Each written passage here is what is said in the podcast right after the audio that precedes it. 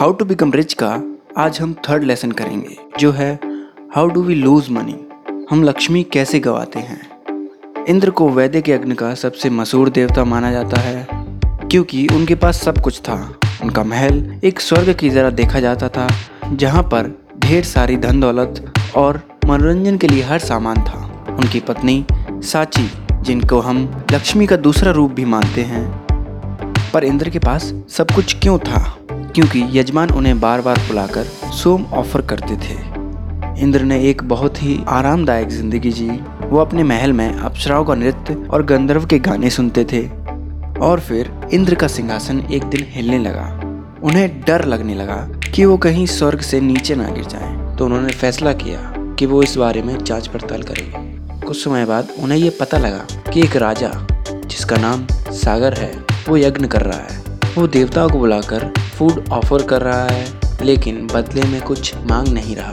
तब तो इंद्र को ये लगा कि वो कहीं सागर से रिप्लेस ना हो जाए, कहीं लोग उसे दूसरा इंद्र ना बना दें। तब तो उन्हें गुस्सा आने लगा और वो असुरक्षित महसूस करने लगे। तो फिर इंद्र ने सागर का घोड़ा चुरा लिया, जिसकी वजह से वो किसी भी यज्ञ में हिस्सा नहीं ले पाए और इंद्र का सिंहासन सामान्य हो गया, लेकिन सिर्फ कुछ समय के लिए।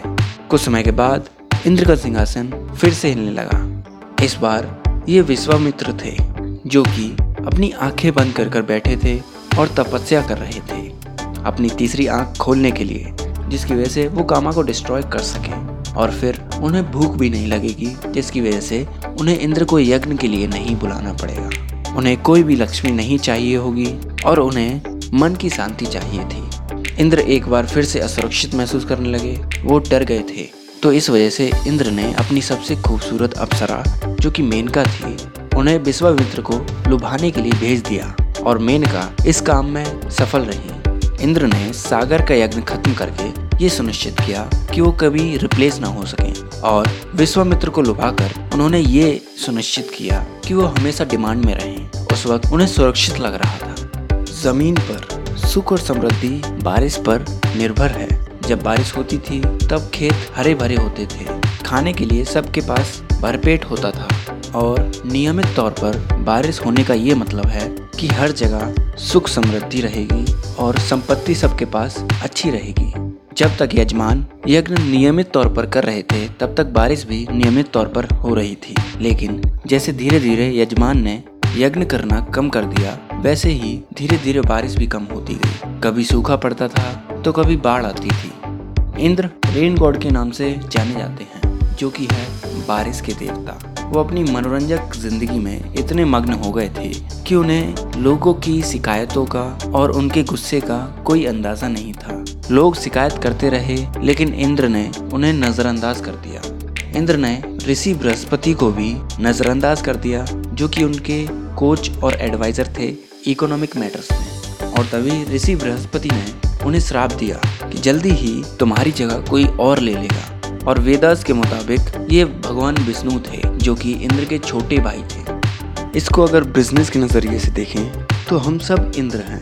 जब तक लोग हमारे गुड्स और सर्विसेज अच्छे से यूज़ कर रहे हैं और हम उनकी डिमांड और नीड्स दोनों समझ के उनको वही प्रोडक्ट ऑफर करते हैं जो उन्हें चाहिए, पर अगर हम अपने कस्टमर्स की ना सोच के अपने बारे में सोचें, अपनी इनकम के बारे में सोचें, तो ये हमें एक ऐसी सिचुएशन पे लाएगा जहाँ पर कोई विष्णु हमारे ऊपर कब्जा कर लेगा। सागर एक ऐसा प्रोडक्ट है जो कि हमारे प्रोडक्ट को रिप्लेस कर सकता है। सागर एक ऐसा टैलेंट है जो हमारे टैलेंट को रिप्लेस कर सकता है।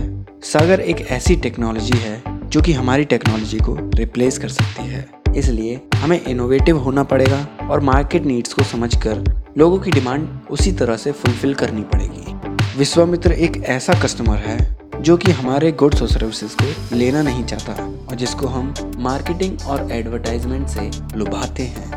कंपटीशन का डर होने की वजह से हमारा सिंहासन हिलता है और हम असुरक्षित महसूस करते हैं, जिसकी वजह से हम अपने गुड्स और सर्विसेज में हमेशा इम्प्रूव करते रहते हैं और मार्केट को वो देते हैं जो उसे चाहिए और अपने कस्टमर्स को हमेशा खुश रखने की कोशिश करते हैं, जिसकी वजह से हमारे पास हमेशा लक्ष्मी आती रहे और कस्टमर हमारे पास दोबारा आता रहे।